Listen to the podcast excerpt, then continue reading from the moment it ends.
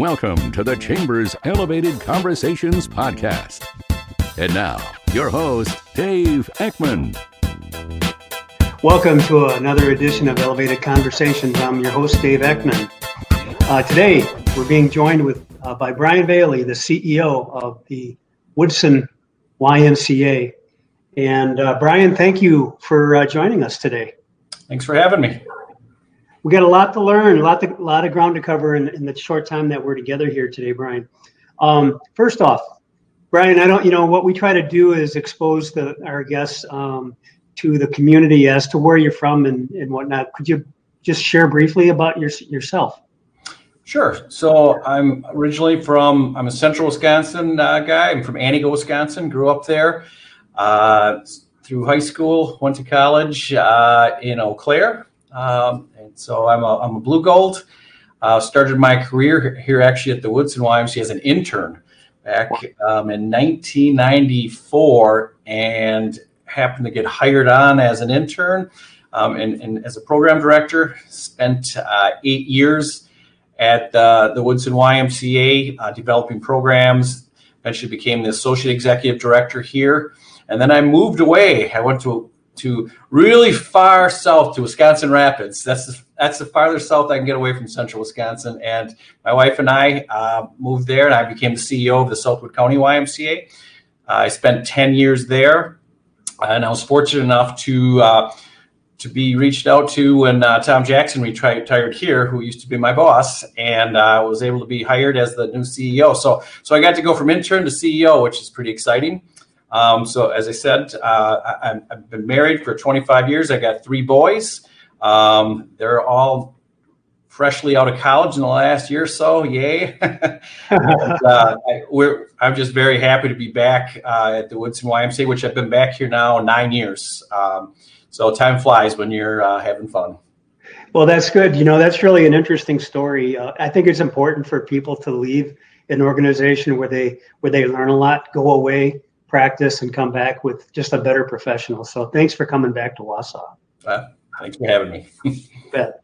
So you know when uh, when I first got to know you, it was really coming back. I was like my first year back at the chamber, but um, one of the one of the most exciting things that I've seen here since being in the chamber was the YMCA project, which was started. You you broke ground about two years ago. Could you share a little bit about how that all came to be and, and then wait to where we're at today. Sure. So, so really, it actually started a project before that. So, in, in 2000, I was hired back here in 2012. Well, in 2013, um, we did a, a much smaller capital project, about a three three and a half million dollar project. And this Y has always been well taken care of. Um, it's been in the community for many years, and although it's been here a long time, um, it, it's always been well kept. But we needed to do some things uh, to to make it more user friendly to, to literally get in the building um, and then we what we did is we put on a new front wing put new glass and a few areas like that we put in drop-in childcare right when you come in the building and um, and we just became started to become a much more friendly Y, but it also started to make us more modern looking. And th- that project was finished in 2014, and we had huge success with it. So we grew 22 percent, and we held that that growth little did I know that I didn't think we'd be having a, a capital campaign so so quickly beyond that. But the growth pattern really drove us to that, and, and it started uh, with really something as simple as gymnastics. We were growing out of our program. We had we're serving 400 kids every session, waiting list deep, 100 kids on the team. And then we had also just completed a strategic plan, also. And there were some things that we knew we had to do. Uh, we wanted to be able to serve seniors more intentionally in our community. Um, we always had the parking issue downtown that we had to, to, to solve um, with that. Um, and there was various other components that we wanted to put in. So we started that process really late 2016, and I started working with the National Y a little bit on some concepts. And then uh, with my board chair of our foundation, Chad Kane, we started to talk. And we put together uh, and, and, what we did actually is, is we called our, our friend Chuck Cadorzi, who finished our last project and did a wonderful job in 2014.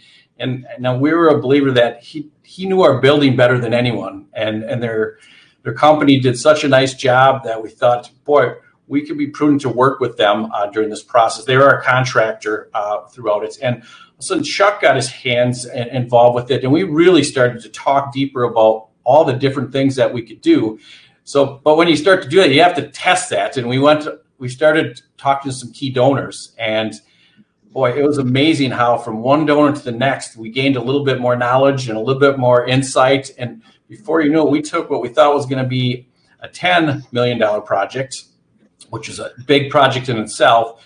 And it just kept getting bigger as we talked to some of these needs. Uh, we talked with, so we, we started partnering with the Dwight Linda Davis Foundation, for example, and they had a, a, a very big interest in, in, serving the seniors. And our, and our partnership really made a lot of sense as they wanted to put some type of a senior activity center together. And so all of a sudden, that pro- portion of the project grew. Also, early on, we looked around and said, How do you improve parking? And we were landlocked, so we got really creative. Um, and if you really looked at the lay of the land around here, there was some some pretty blighted areas uh, around us. And so we were able to kind of do two things at once. We were able to clean up some blight uh, by making some purchases and, and, and, and tearing down some blighted property and also find some, some unique ways to to expand our parking. This project um, added about 140 new parking spots, which was pretty significant for us on that. Um, and as I said, we went from one foundation to the next and did presentations. So Chad Kane and I did kind of a dog and pony show to each one, and they get great feedback. And before we knew it, it was over $20 million project. And so we were fundraising and developing at the same time. We broke ground in uh, October of 2018. And by the time it was all said and done, um, after some of the components we added onto it and our partnership then with Aspirus, which is going to be located uh, across the street from us, um, it ended up being just shy of $25 million, um, uh, fully privately funded. Uh, it, it, it, was just a spectacular process. I was proud to be a part of it, but I'd say this doesn't happen with someone without without Chad Kane. He was the driving force behind this you know, it's an interesting story. Um, I'm just I made some notes. So fair to say that the more you engage stakeholders and understood demands for, and needs for the future, that's really what drove the the level of the project. Not not that you were trying to build something that was maybe pie in the sky, but actually needs driven, and then you were able to raise the monies to meet those needs. Yeah, that, that's very accurate. In fact, um, you know, I, one of the big needs that I forgot to even mention was the need for childcare. You know, that was a big one, and and our building was never. We've done childcare for a number of years, but it was never designed to be a childcare center. So we were able to to do that. And we found a donor who really, the BA and Esther Greenheck Foundation, were like, this is a very big interest to it. So part of this was to create a real nice state of the art childcare center that we can now serve 160 children with a lot of infant and toddlers. Um, we had a, a, year waiting list prior to this, um, and now a lot of that, spill, that that's filled back up already. But it was it was hard to serve a full family uh, the way we were set up before. But, but you're exactly right. Uh, the, the donors drove this, and the other part, as much as they they love the why, and why shouldn't you, right? The why, but uh, they love the concept of what we we're doing to downtown uh, the downtown community. When we took a look at the size of this project and what it would cost, we did have to take one look and say, would it make any sense to build this building somewhere else on the outskirts? You could do one heck of a facility. And our foundation board wholeheartedly said, you know what, we belong downtown. We're invested in downtown and we want to continue to build downtown. And then you put our partner of the Aspirus across the street and, and this campus feel, and they really got excited about uh, what that vision looked like and it is exciting to watch. So let's take let's just take this real quick. Health and wellness, of which you're all about. Mm-hmm. Senior citizens, you're addressing that with the landing. And then you've got childcare. All aspects, very important components of economic development with respect to the health and well-being of a, of a community, right? That's your center. But a place for seniors to go and gather. Very important to have that in a community uh, otherwise, seniors leave and go elsewhere. And then childcare. So those are all very important aspects of how that YMCA connects to the economic development perspective. Now, you just mentioned one thing.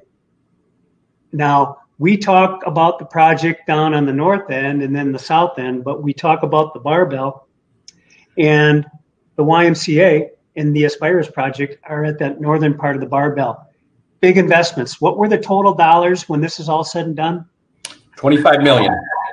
That's tremendous.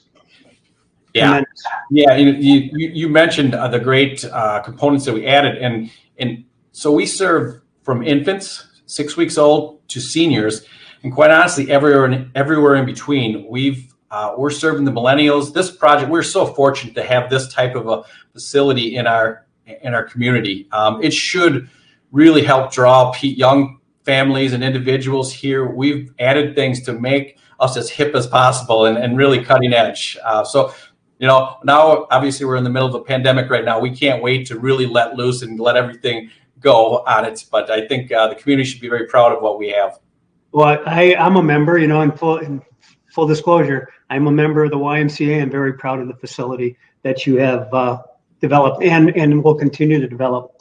Um, you know, Brian, you mentioned foundations a lot, and a lot's been said about our foundations here lately. Um, would would you, in your position or our community, in, in your experience, how would we be sitting without those foundations that you've described? Well, without them, we, we wouldn't be sitting here. there, it's it was the driving force. Uh, this community is so lucky to have the philanthropic foundations that we have the Dwight and Linda Davis Foundation, the, the, Judd Alexander Foundation, the Dudley Foundation, all the major foundations in this community were a part of this project and really worked hand in hand in developing what this was. They realized that, that you know, and I've always said this, the, the Y is the melting pot of our community. It's a community within itself on there. And, and they recognize that. And then how it could transform or help transform downtown even further was was pretty exciting to each of them. And but without those foundations, this project would be a fraction of of what it uh, became. Yeah, yeah. Thank you for sharing that.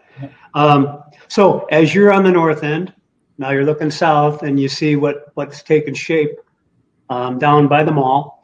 Um, what's your perspective, at least when you look down Third Street? What do you, what's your hope and vision? Well, it's it's truly exciting. Um, I mean, I remember back in the day when I was a young program director and intern, and the old East Bay building sat where uh, the 400 block was, and it was like how you could never envision what the 400 block would do to, to this community, and it, it it's really the hub down there. Um, I I'm extremely uh, excited about the mall project. Um, so saying earlier, my wife and I really love to walk the river, and, and, obviously the Y is right down the block from that. And I through my view or through the track when you're looking through there, you see the Dudley Towers and the Eye Clinic and all the wonderful things that are right before your eyes. Um, I think we will marvel with any community in the country when this is said and done. You can't pick a, a five to ten block area and walk down and, and, and, pick something so dynamic for seniors, for millennials, for families. It, it's fantastic. And you can keep going past us. You can go all the way down to Athletic Park and say, what a, what a great thing that's happening down there. So it just keeps elongating. You can actually go out to Thomas Street and say, wow, what a stretch. See, and that's so, I'm glad you shared that because, you know, sometimes you get locked in this little mindset, but you've just taken it to a much bigger perspective. So thank you for doing that. So all of a sudden, you're, you know, I'm a Y member and I'm enjoying the new Y, at least to the extent that it was open and available because construction was still ongoing. And then, bam, March hits. Describe, describe if you would, what what you and your team had to go through, and and now where you're at today.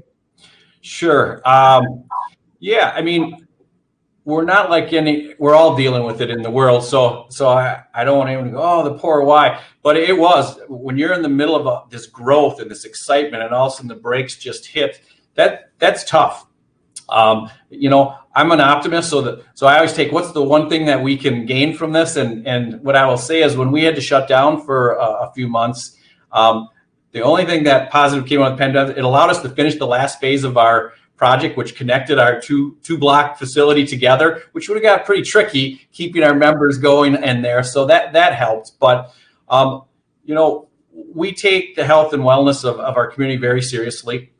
Um, you know, it hit us hard too. Um, but but I have to say our, our Y membership base is resilience, and they they stuck with us. You know, we pivoted as an organization. We said, what can we do? And uh, essential childcare was a huge part of it. Um, how do we keep uh, those families being able to, to go to work? And we did it as well as anyone in the state. Um, and we were able to, to serve as many families as possible in a safe and effective way. We separated, and our building was set up in a way that we could have multiple childcare centers within our center at both branches of our, and we, we served a lot of families uh, from that standpoint.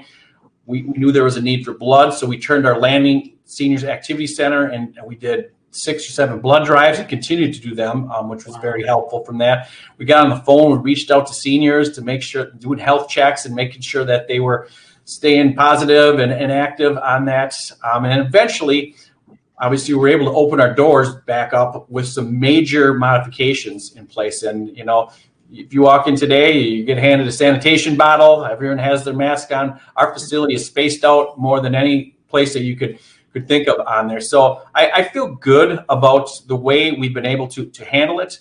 I can't wait until we can go back to what we expected this facility to do, but we are fortunate we have large spaces and that we can offer this to our community.